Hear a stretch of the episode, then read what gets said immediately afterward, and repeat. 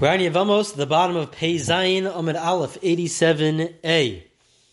We have been discussing the halachos, some of the laws of Truma, and throughout the tractate we've been discussing the laws of Yibam. The Gemara now to the end of the chapter uh, will be comparing and contrasting some of the laws between Truma and Yibam, specifically with regards to the status of a child, and if that child plays a role in the actual law.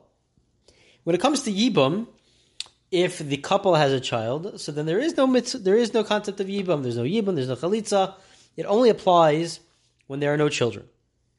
Uh, the couple doesn't have doesn't have children, excuse me, and the husband passes away. So children play a very significant role with regards to those halachos. The same thing is true with regards to truma.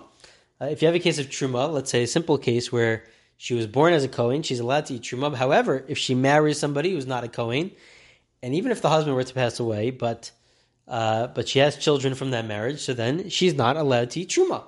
She is, she's not allowed to eat truma. So children also play a very significant role when it comes to truma. And so the Gemara now is going to be discussing three different cases and trying to see what is the halacha both by Yibam and by Truma, and trying to see if we could de- derive the law if it's found in one place, maybe we should also say it applies in the other place. Case number one is what happens if she's pregnant. What happens if she's pregnant from in the marriage with regards to truma? Do we say that she's not allowed to eat truma anymore because she's pregnant? Do we say that no, maybe she could because she didn't give birth yet? Um, that's with regards to truma, and similarly with regards to yibam. This is actually something that we had earlier in the tractate, much earlier. Um, with regards to Yibam, if she's pregnant, this was a dispute between Rish Lakish and Rabbi Yochanan. Uh, do we say that there is no connection, or there is a connection of this Zika, that there is an obligation to Yibam or Chalitza? Um, our Gemara will assume, like Rish Lakish, to say that uh, there is an exemption from uh, from Yibam and Chalitza while she is pregnant. Um, so that is case number one, which we'll discuss. What happens if she's pregnant? Case number two that we will discuss is what happens if you had a child, um, and then after you have a child, God forbid, uh, the child passes away before you do. So when it comes to truma, let's say she's the daughter of a Kohen, she's allowed to eat truma, but she marries somebody who's not a Kohen, they have a child, the husband passes away, so right now she's not allowed to eat truma. What happens if the child then passes away? So the law is, is that she is now allowed to go ahead and eat truma. She's allowed to go. That was the Mishnah. She's allowed to go back home and eat truma. She's allowed to return to her uh, Kohen status. Uh, when it comes to Yibam, what is the law? What is the law? It's true that at the moment of death of her husband, so she had a child, and there's an exemption from Yibam or Chalitza. There is no mitzvah Yibam or Chalitza. What happens if, uh, after that takes place, the unfortunately, uh, the son passes away? What happens if the child passes away? Is there now an obligation to do Yibam or Chalitza? And how far are we willing to take this? Because she could go ahead and she can marry somebody else in the in the interim. The, then the child from the original marriage uh, could could die. And now what? Now what do you do? Now there's there's now there's a bond now with her original brother-in-law. She's married to some other person now. So what would happen in such a scenario? So that is case number two. And case number three is what happens if she gets married twice. So when it comes to truma, we say, let's say she's the daughter of a Kohen. She marries one person who's not a Kohen. She has children from that marriage. Then the husband passes away, but she marries somebody else who's also not a Kohen. So if that husband passes away, and even if she, even if she were to have children or she doesn't have children anymore from that second marriage, uh, if that husband passes away, she still cannot eat truma because of the kids of the first marriage. The point is that the kids of the first marriage impact her status. That's with regards to truma. That's clear also from our Mishnah with regards to truma. The question is, what about by yibum? What should we say by? Let's say she's married to one husband, and she has kids, and then she marries her second husband, and she doesn't have kids from her second husband. Is there a mitzvah to yibum or is there not a mitzvah to yibum? Do we take into account the children from her first marriage? What is the law? So those are the three cases that we will be discussing in the Gemara. So the Gemara says as follows. Tana Rabbanan, it is taught in a Braisa of Ishavel Beis Avia, where she returns back to her family's home with regards to the laws of Truma, Prat L'Shomer Yavam. This is to exclude somebody who's waiting to do Yibam. in a case where she was the daughter of a Kohen, uh, and she can return back home. However, her husband passed away without any children, and she's waiting to do Yibam with her brother-in-law, who's not a Kohen. Uh, and she's waiting to do Yibam, or perhaps maybe even, even if he is a Kohen, but she's waiting to do Yibam. So there is, uh, she does not return back to her father's home, and she cannot eat Truma. That is learned out from Vishava Beisavia to the exclusion of somebody who's waiting to do Yibam. The next phrase is Kinureha Pratlamu Beres. Like she was when she was uh, a Na'ar, when she was younger, uh, and a Na'ara. So we say it, that's to exclude if she was pregnant, i.e., if she was pregnant from her husband, her husband passed away, who is not a Kohen, she's not allowed to eat Truma while she is pregnant. She doesn't. She's she's not the same as what she was from before the marriage. Uh, so she's not allowed to not eat truma. So the Gemara wants to know why do I need a special verse to tell me that she's not allowed to eat truma when she's pregnant? Let us learn it out from Yibum. We know by Yibum that if, if she's pregnant and her husband passes away, there is no uh, zika, there is no connection of Yibum or chalitza at this point in time because she is pregnant. That's something that we already know about. So if that's true by Yibum, we should say the same thing by truma. Um, and they, they say this is a kavachomer. This is a shalos of. Also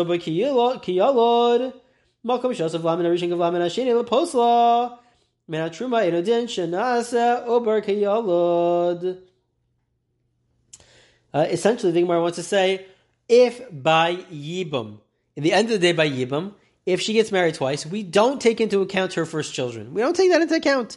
It's all about the children that she has in her current marriage and she doesn't have children in her current marriage. We don't take into account the previous marriage. However, and even in such a case, we will say that if she's pregnant, so then there's an exemption from Yibum or Chalitza. So then we should say certainly in a case of Truma where we do take into account children from the first marriage, so certainly we should say that when she is pregnant, that the pregnant, that the, the fetus is like the fetus is uh, is alive.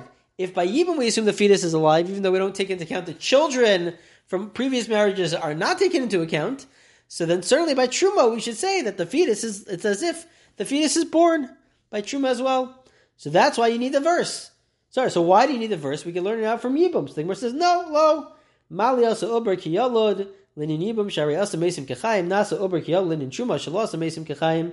No, it's not a complete comparison. We can't exactly learn out from Yibum because when it comes to Yibum, we also say that if the child were to uh, were to die after the death of his father, so then we say there is no, which is something which we'll get to in a few minutes. There is no mitzvah of uh, of yibam. Once there's no mitzvah at the point of death, so then it doesn't come back. Even if this child were to die, it wouldn't come back. So we already see that yibam uh, includes other by truma. That's not the case. By truma, if the child were to die, so then she would be able to eat uh, truma. So we see that when it comes to yibam, we find other cases where there's a more expansive definition of what it means to have a child.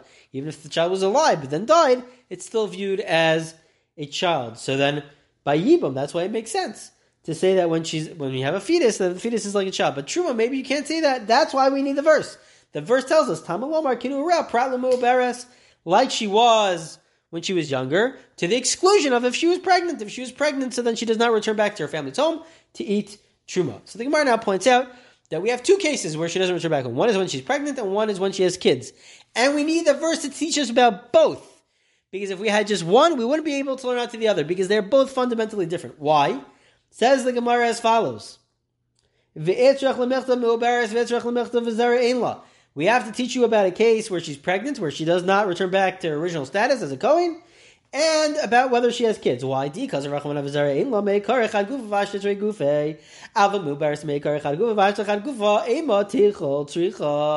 Says the Gemara that I might have thought that only once she has kids do we say that she can't return back to her original status because now she's completely different. She she exists and a product of her exists. She has another child. She has a child. Another being came out of her.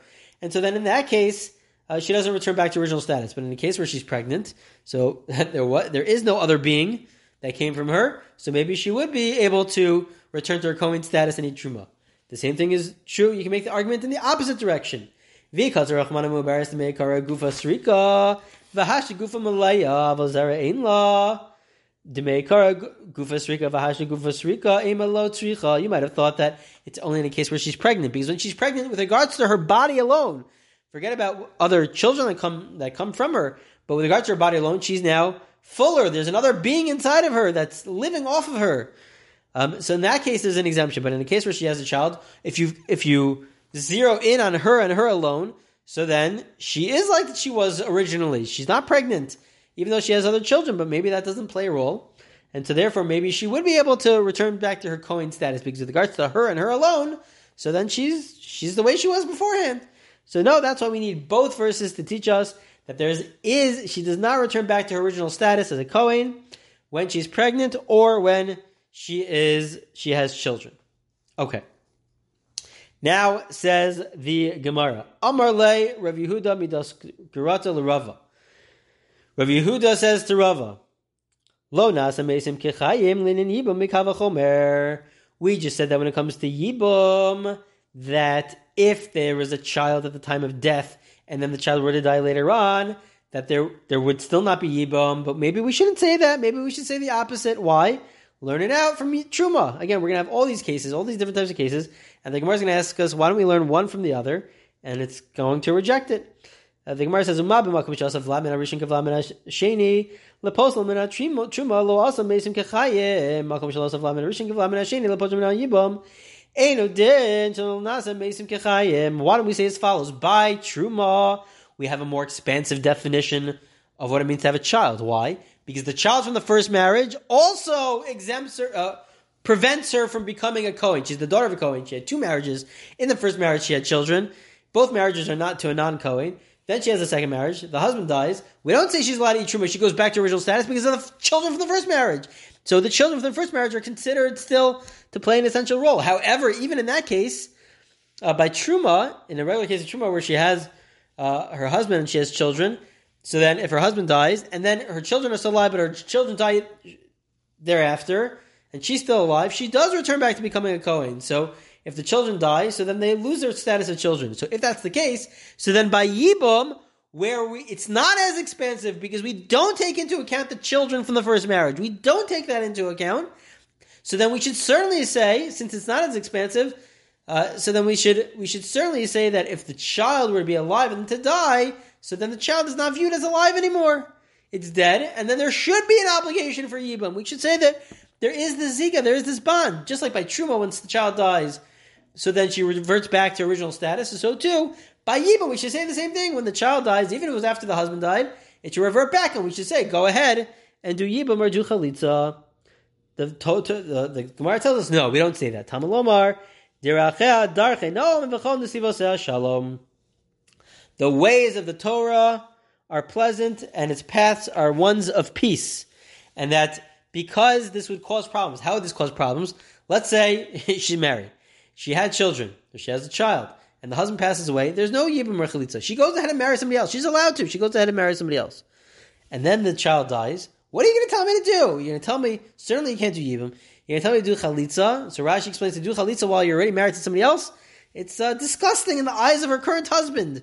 Others explain that she would have to get divorced in order to do chalitza, which would also be terrible. Uh, so, so what do you what do you want them to do? You can't you can't do chalitza.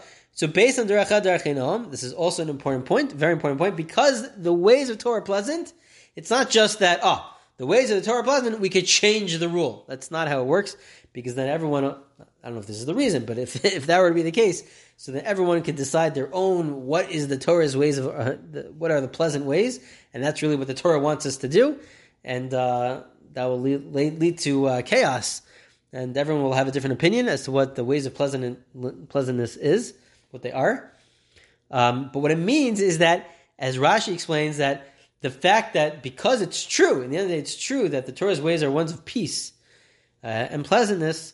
So therefore, when the pasuk, when the verse itself says that she doesn't have children, it means she didn't have, uh, by Yibam, she didn't have children at death. At the point of death, she didn't have children. That's what it means. Uh, the death of the husband. Because if she were to have, if it means that at any point in time she doesn't have children, even after the death of the husband, it could lead to these situations which are very, very unpleasant. So the the, the idea of the, the Torah being one of completeness and peaceful helps us explain other verses in the Torah, but it's not it's not a concept in and of itself to then apply your own rules, but it allows us to interpret the verse itself, which is a very important point.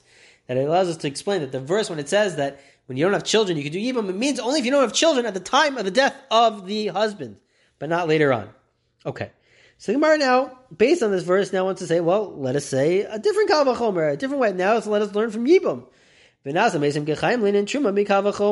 learn that by truma, that even if the child were to die, so then she doesn't go back to original status based on yibum. If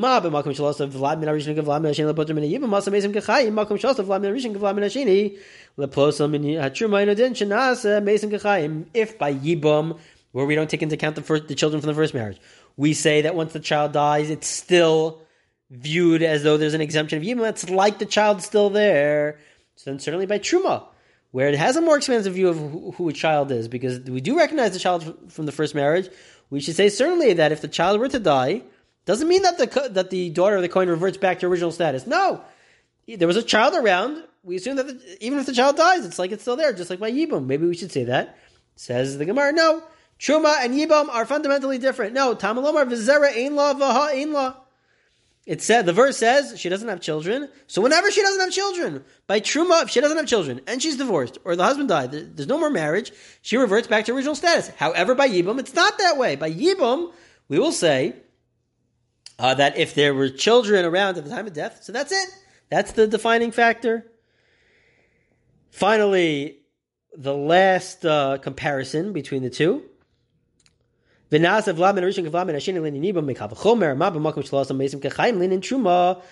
v'lam rishon kavlam asheni makom shasam meisim kechayim linin yibam min adin shenas v'lam rishon kavlam asheni. The Gemara wants to say that maybe by yibam also, if she had children from the first marriage, so that should exempt Yibum. Just like we say by Truma, if she had children from the first marriage, uh, she doesn't revert back to original status. So too by Yibum, we should say if she had children from the first marriage, there should be an exemption from Yibum. The Gemara says, no, ben inlo, va inlo. No, because by Yibum it says, it has to be that it's not going on the wife, it's going on the husband. The husband can't have children. The cases be where the husband doesn't doesn't have children. Even if the wife were to have children from a different marriage, that would not play a role when it comes to Yibum because Yibam and Truma are fundamentally different. Ah, Velonas, the final, the final comparison. Velonas of Lamin Arishim of Lamin Ashini, the Truma Mikav Chomer. Ma b'makom shas amazim lepotim min hayim, loss of lamin arishon kavlamin hasheni. Makom loss amazim of lamin arishon kavlamin hasheni. Why don't we say that if by yibom, we just said that if she had children from the first marriage, it doesn't play a role. Uh, it doesn't play a role, even though in other cases uh, the child, if the child dies, it does play a role. So then by Truma also, why don't we say that since it doesn't play a role, that, that by Yibum, the, the children for the first marriage, it shouldn't play a role for the children for the first marriage by Truma either. And if she had a second marriage and that second marriage ended, so then we shouldn't take into account the children from the first marriage. It's done. It's over. No, Tamalomar ain't love a Because by Truma, the focus is not on him, but it's on her. It's her status. It's all about her status. So if she ever had kids, so then she wouldn't revert back to her original status as a Kohen from birth. If she ever had kids, whether it's in the first marriage or the second marriage, she would not revert back to being a Kohen. Yibam and Truma, in the end of the day, are fundamentally different. When it comes to Truma, if she has kids, either from the first marriage or the second marriage, she does not revert back to original status. By Yibam, it's not true. It's all about the husband, if the husband had kids. And when it comes to uh, if there were children, but the children then died, by Truma, we say if the children died, they died. So then she can revert back. However, by Yibam, we say, no. All we care about is at the point of death of the husband, did they have children or not? Even if later on the children die, it doesn't make a difference. If there are children, there's an exemption Yibam Chalitza, even if the children die thereaafter. We completed that parak and we'll continue with the next chapter in the next recording.